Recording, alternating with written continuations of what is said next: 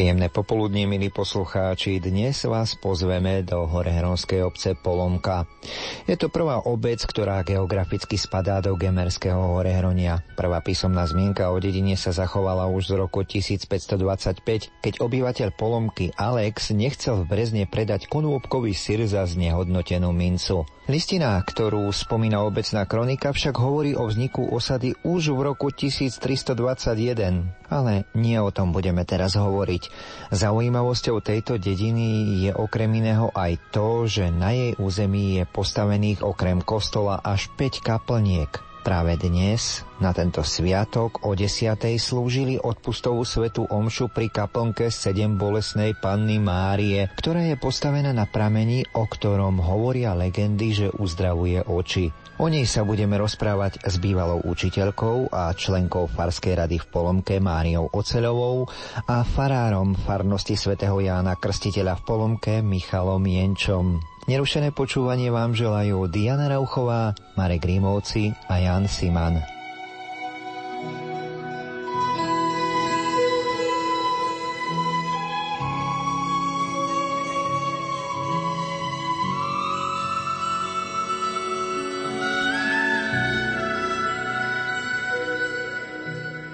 Do kaplnke za dedinou, asi 2 km a tam ľudia sa stretávame, prichádzajú na tú svetú omšu. Sú zodpovední ľudia, ktorí to pripravia na tú svetú omšu, ozdobia tú kaplnku a aj počas celého roka sa starajú, aby tam nejaká tá výzdoba pri tej kaplnke bola, hoci je mimo obce. Predsa len církev so zázrakmi hovorí veľmi opatrne, ale medzi miestnymi sa veľmi traduje, že práve pri tej kaplnke 7 bolesnej Pany Márie je prameň, ktorý má zázračné liečivé účinky na oči, ale zase povedzme si, tá intenzívna polnospodárska výroba, ktorá tu bola v minulosti, áno, je tam pramienok, ale neviem, či bude na niečo využívaný. No ľudia, ktorí tam chodievajú aj väčšinu nedeľu popoludní si nosia odtiaľto vodu, hovoria, že tak traduje sa, že uzdravenie na oči, že tá voda má to liečivé účinky a ľudia si berú domov, tú vodu pijú a ja som tam, keď mám možnosť, tak sa tam zastavím a si zoberiem niekoľko fliaž tej vody na pitie. Dnes tam, hovorím, jedine tak sa využia tá voda, že jedine tu teka do hronu, alebo ľudia si berú vodu domov. No a čo sa týka tých zázračných uzdravení, tamto církev zrejme neskúmala, to sa nedá hovoriť ako o nejakých faktoch. Nie, to je skôr tak z tradície, že bolo tam, boli tam uzdravení nejakí ľudia, ale to cirkev nemá nejaké, priame nejaké záznamy o tých uzdraveniach evidované v archíve Farského radu, to nemáme.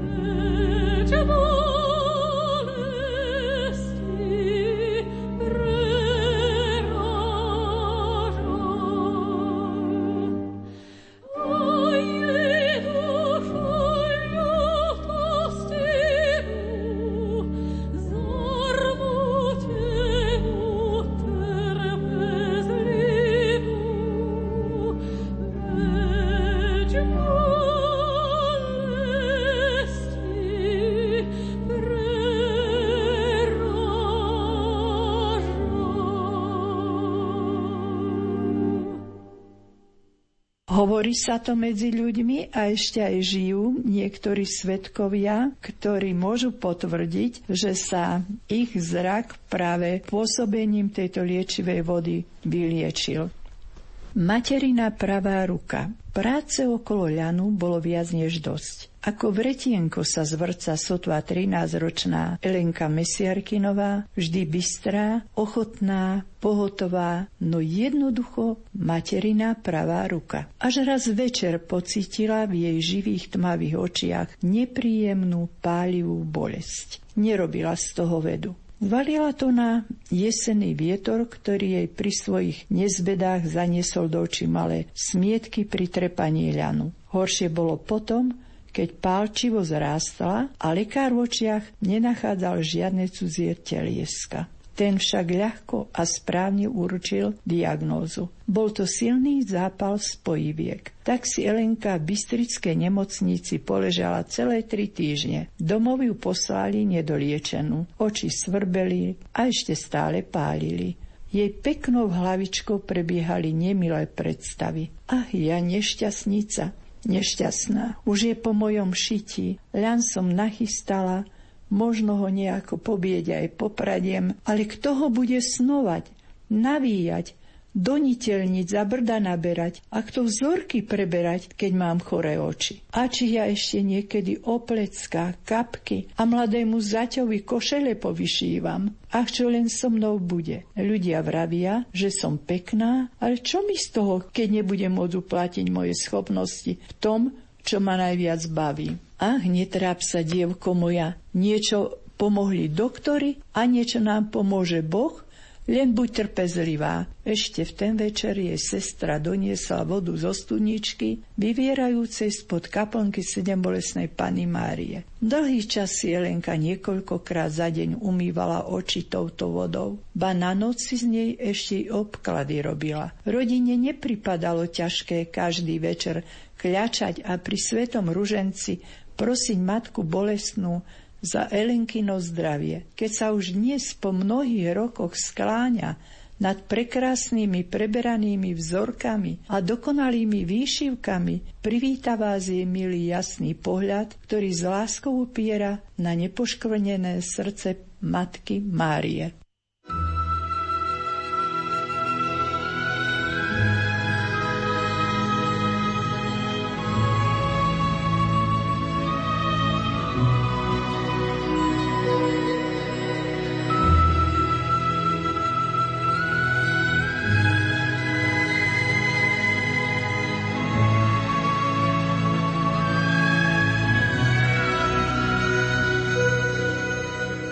Kaplnka venovaná sedem bolesnej panne Márii. Priznám sa, pre mňa je táto kaplnka pre polomku najtypickejšou, pretože ak človek prichádza do obce z tej strany od Banskej Bystrice, tak mu padne ako prvá do očí. Na druhej strane táto kaplnka je jediná, ako si tak od ruky, ako keby bola mimo civilizácie, niekde uprostred poľa. Ako vlastne vznikla táto kaplnka? Tak kaplnka sedem bolesnej Pany Márie bola postavená v prírode za dedinou, kde ľudia pracujú na poli roku 1925 pod vedením správcu farnosti Ferdinanda Goldu.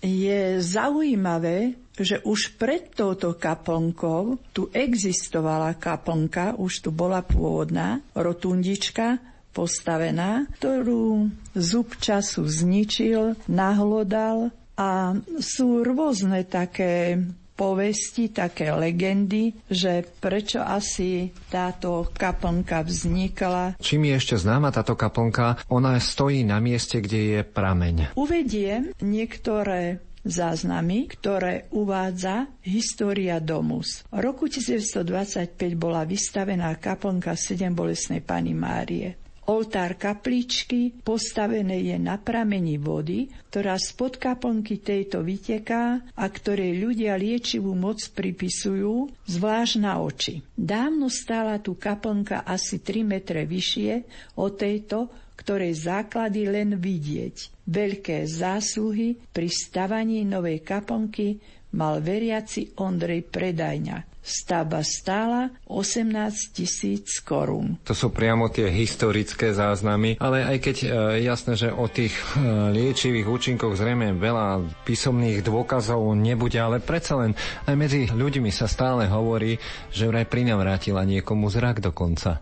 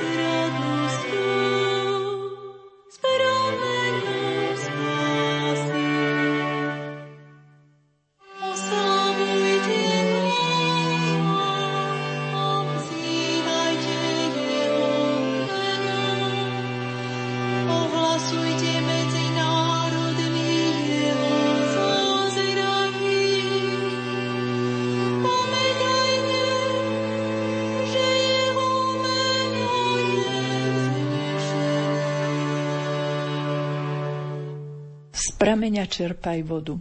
Bolo, že to radosti, keď sa Vešťúrovcom narodila cerka. Rodine nič nechýbalo.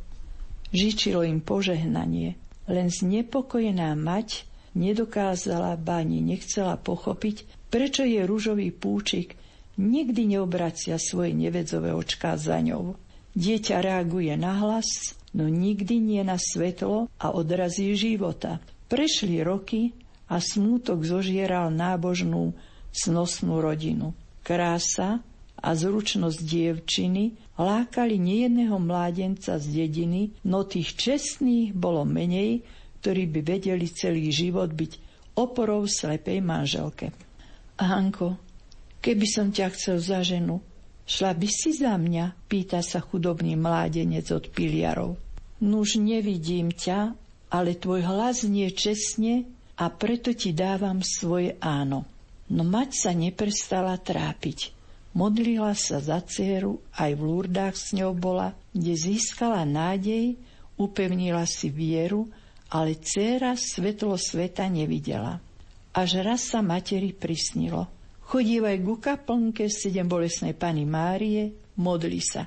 Z prameňa čerpaj vodu, a niekoľkokrát za deň ňou umývaj oči svojej céry.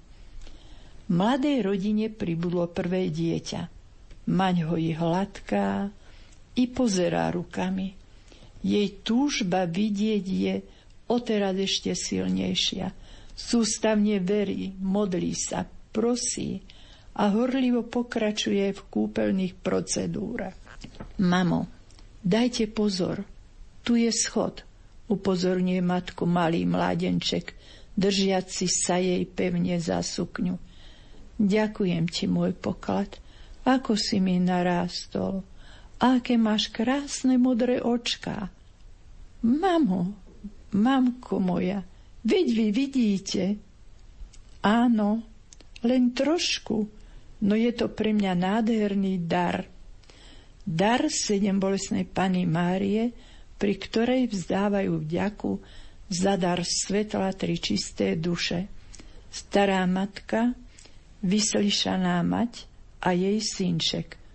O vďaka, matka sedem bolesná.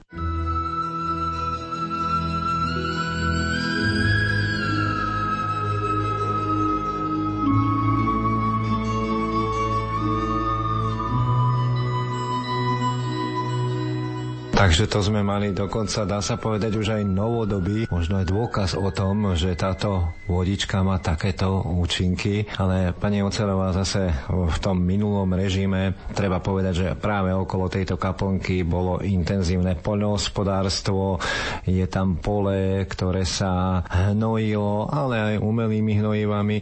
Dokonca svojho času sa hovorilo, že je až nebezpečné túto vodu piť, pretože je znečistená práve touto intenzívnou polnospodárskou prácou. Zhodujem sa s vami, pretože Túto vodu som dala na geologický prieskum a skutočne obsahovala veľké množstvo dusičnanov, ktoré je pre zdravie človeka veľmi nebezpečné. Čiže to, o čom sme hovorili, platilo dovtedy, pokiaľ neboli tam tie nad tou kaplnkou uskladnenie tie vrecia toho umelého hnojiva, ako náhle e, pôsobením e, dažďov a podobne, e, tak sa to rozpúšťalo, toto všetko, to hnojivo.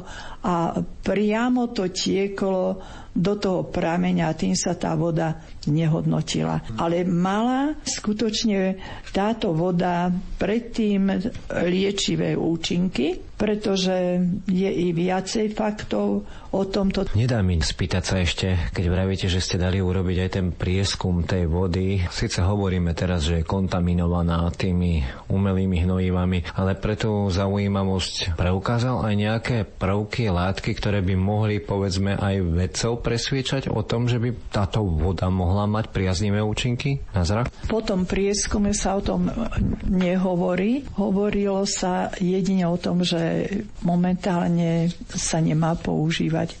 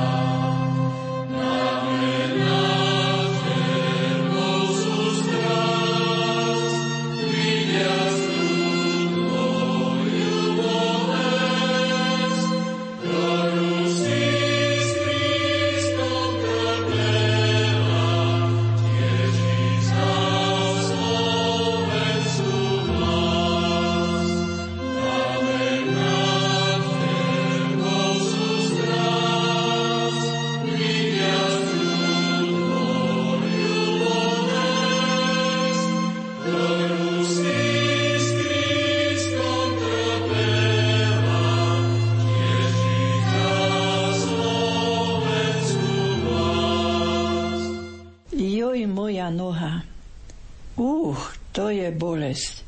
Pomoc! Sekera si vybrala najcitlivejšie miesto na nohe.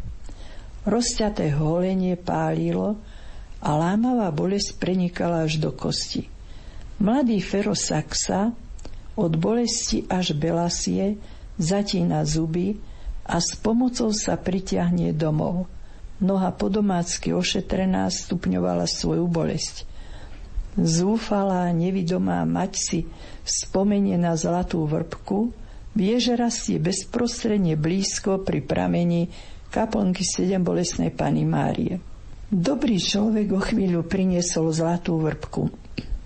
Ďaka nej sa rana zmenšovala, až sa nakoniec úplne zacelila. No, syn môj, teraz je rad na mne, pôjdeš ty so mnou ku chýrečným, žilinským a bystrickým doktorom. Tí mi iste lepšie pomôžu ako brezniansky, prikazuje nevidomá mať Ferovi. Nuž keď sa tak úfate, mamu, nedbám. A tak Fero pochodil s materou nielen po žilinských a bystrických doktoroch, ale kade tade, no výsledku nebolo žiadneho. Mat sa však nevzdáva, je vyrovnaná so svojím osudom. Za pomoci blízkych navštevuje prameň pri kaplnke sedem bolesnej Pany Márie a pociťuje veľkú úľavu, keď si choré oči osvieži jeho vodou. Vodu si nosí domov a niekoľkokrát za deň si ňou omýva svoj zrak, až napokon bez doprovodu zajde ku kaplnke sedem bolesnej Pany Márie, aby na vlastné oči videla sochu tej, ktorá jej pomohla.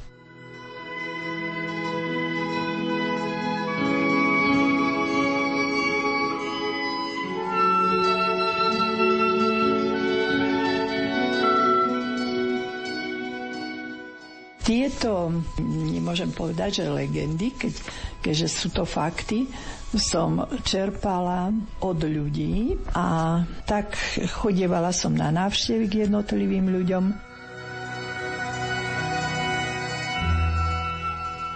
Tak rada by vás videla, tak rada by vás prijala, materským liekom nakojila, chlebíka dala do ruky a knihu plnú náuky. Len nevie, nevie vaša vlast, kto ju okradol o tú slasť, držať sa s deťmi za ruky. Patronku svoju sedem bolestnú, o pomoc prosí stále. Buď pri nás, matka matiek, vyliež nám naše žiale. Keď sú búrky nad Tatrami, ke nás zloba temno mámi, keď blúdime v pustatine. Keď je Slovák sám v cudzine, keď je hlad a bieda veľká. Oporov je tešiteľka, Pana Mária. Ďaka Tebe bolesná, naša matka, ľútosná.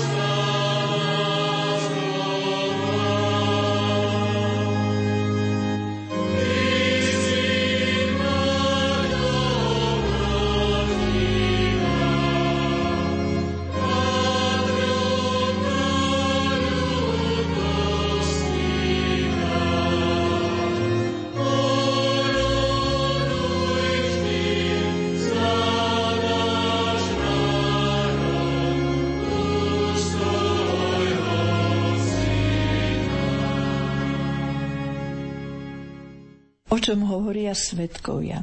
Štefan Šuchan sa po rokoch vrátil z Ameriky do rodného kraja. Práve vtedy iniciatívu výstavby vyvíjal veriaci Ondrej Predajňa, Spišiak, už i preto, že tu bezprostrednej blízkosti kedysi stála kaplnka sedembolesnej Panny Márie.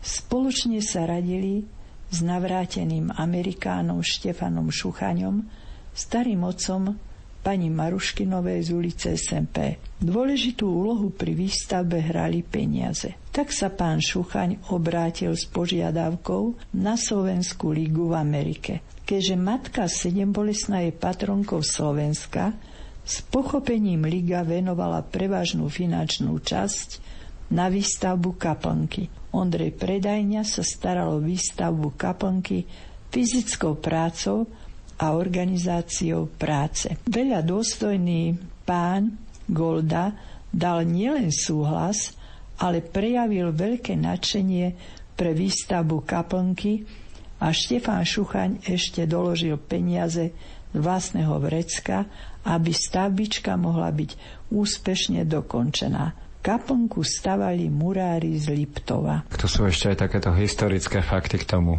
Každoročne po sviatok sedem bolesnej Pany Márie sa koná púť v areáli kaplnky sedem bolesnej Pany Márie. V roku 1999 bol areál kaplnky sedem bolesnej Pany Márie rozšírený vo voľnom priestranstve o obetný stôl z kameňa a kríž. Na tečúcim prameňom bola vybudovaná malá jaskinka. V jaskinke je soška Pany Márie, ktorá otvorenými rukami poukazuje na vodu, ktorá vychká spod jaskyne. Toto malé pútnické miesto navštívil 15. septembra 1999 monsignor Eduard Kojnok, rožňavský diecezný biskup, ktorý pri návšteve posvetil obetný stôl a požehnal celý areál. Od roku 1999 sa tento areál Sedem bolesnej Pani Márie stal obľúbeným pútnickým miestom našich veriacich a veriacich z okolitých farností. Hlavná púť sa koná každý rok 15. septembra na Sviatok Sedem bolesnej Pani Márie, patronky Slovenska.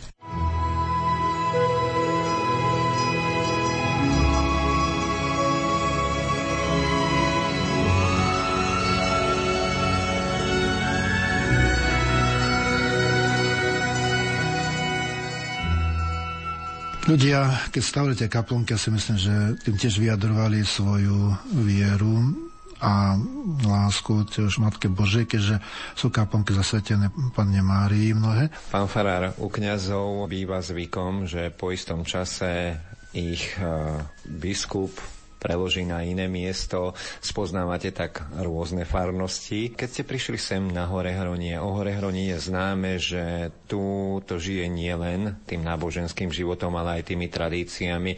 Však je známe, že ešte dodnes v horehronských dedinách chodia ľudia do tých kostolíkov v krojoch. Ako to na vás pôsobí? Tá tradícia krojov funguje hlavne keď sú sviatky, tak sa mnohí, mnohé ženy obliekajú do kroja, podobne aj muži a devčatá a chlapci.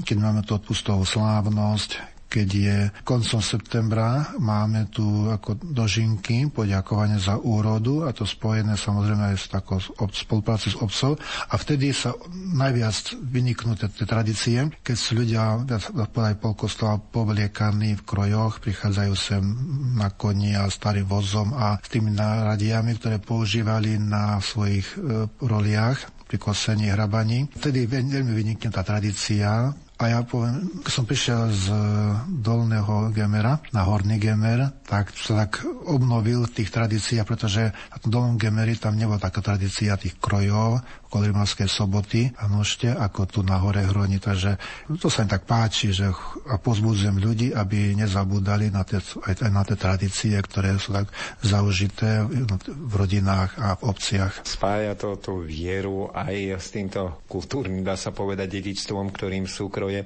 Ale keď sa vrátim k tým kaplnkám, predsa len, aj keď je na hore Hroni tá viera silná stále, je, ľudia s ňou žijú, ale dedinu s toľkými kaplnkami tu na hore Hroni veľu nie je a veru neviem, či je v rámci Slovenska veľa dedín, ktoré by mali toľko veľa kaplniek. Tu na hore Hroni 5 kaplniek iste nemá žiadna obec.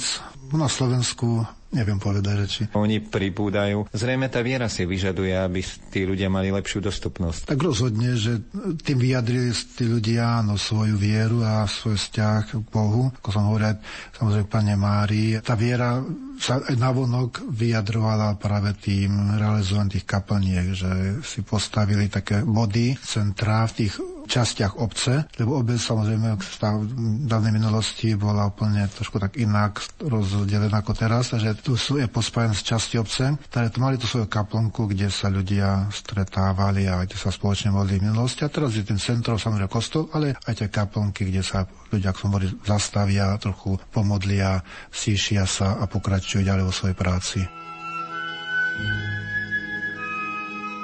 Vypočuli ste si rozprávanie o kaplnke sedem bolesnej Panny Márie v Horehronskej obci Polomka. Dnes vám toto rozprávanie sprostredkovali Diana Rauchová, Marek Rímovci a Jan Siman.